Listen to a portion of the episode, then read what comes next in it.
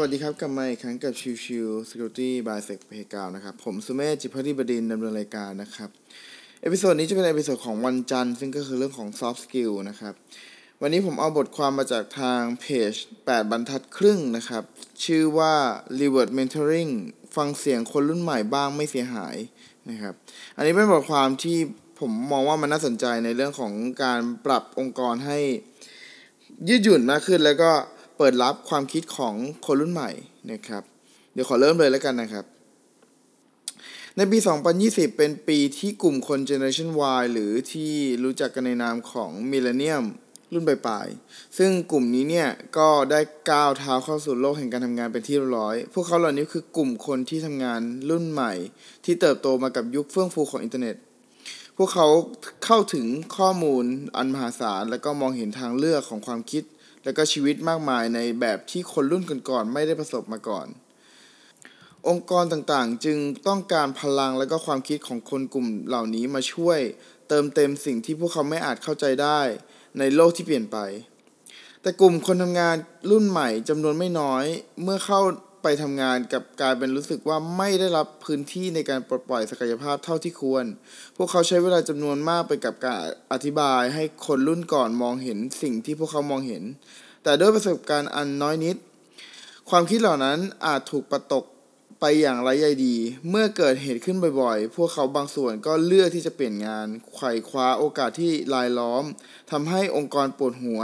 แล้วก็รู้สึกว่าคนกลุ่มเหล่านี้ไม่อดทนต่อการทำงานเสียเลยนะครับ เรื่องนี้ไม่มีใครผิดใครถูก แต่การไม่สามารถจูนกันได้ระหว่างคนรุ่นก่อน และก็คนรุ่นใหม่ มีส่วนที่ทำให้องค์กรพลาดโอกาสดีๆ ไปมากมาย ในระยะยาวองค์กรอาจขาดคนที่มีทักษะที่เป็นทางด้านดิจิทัลที่จำเป็น ขาดคนที่พร้อมจะก้าวขึ้นมาเป็นหัวหน้าองค์กรที่มีจิตวิญญาณเต็มเปี่ยมจากการทำงานมานาน ขาดมุมมองของคนรุ่นใหม่ที่อาจเป็นตัวแทนของลูกค้ากลุ่มใหญ่ภายในประเทศ ซึ่งถ้าดูในประเทศไทยมีคนรุ่น Gen Y อยู่ประมาณ 14 ล้านคน เหตุผลเหล่านี้ทำให้ตัวของ Gen Y หลาย ๆ คนไม่มีพื้นที่ที่มีคุณภาพมากพอ แจ็คเวลอดีต CEO ในตำนานของ GE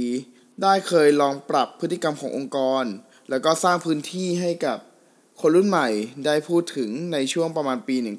1999 แจ็คเวลช์เริ่มรู้สึกว่าตัวเองนั้นตามโลกเทคโนโลยีไม่ทัน ก็เลยทำการเปิดโอกาสให้ผู้บริหารระดับสูง 500 คนจับคู่กับพนักงานรุ่นใหม่ แล้วให้คนรุ่นใหม่เหล่านั้น เป็น mentor ที่สอนเรื่องการใช้งานอินเทอร์เน็ต สิ่งนี้เรียกว่า reverse mentoring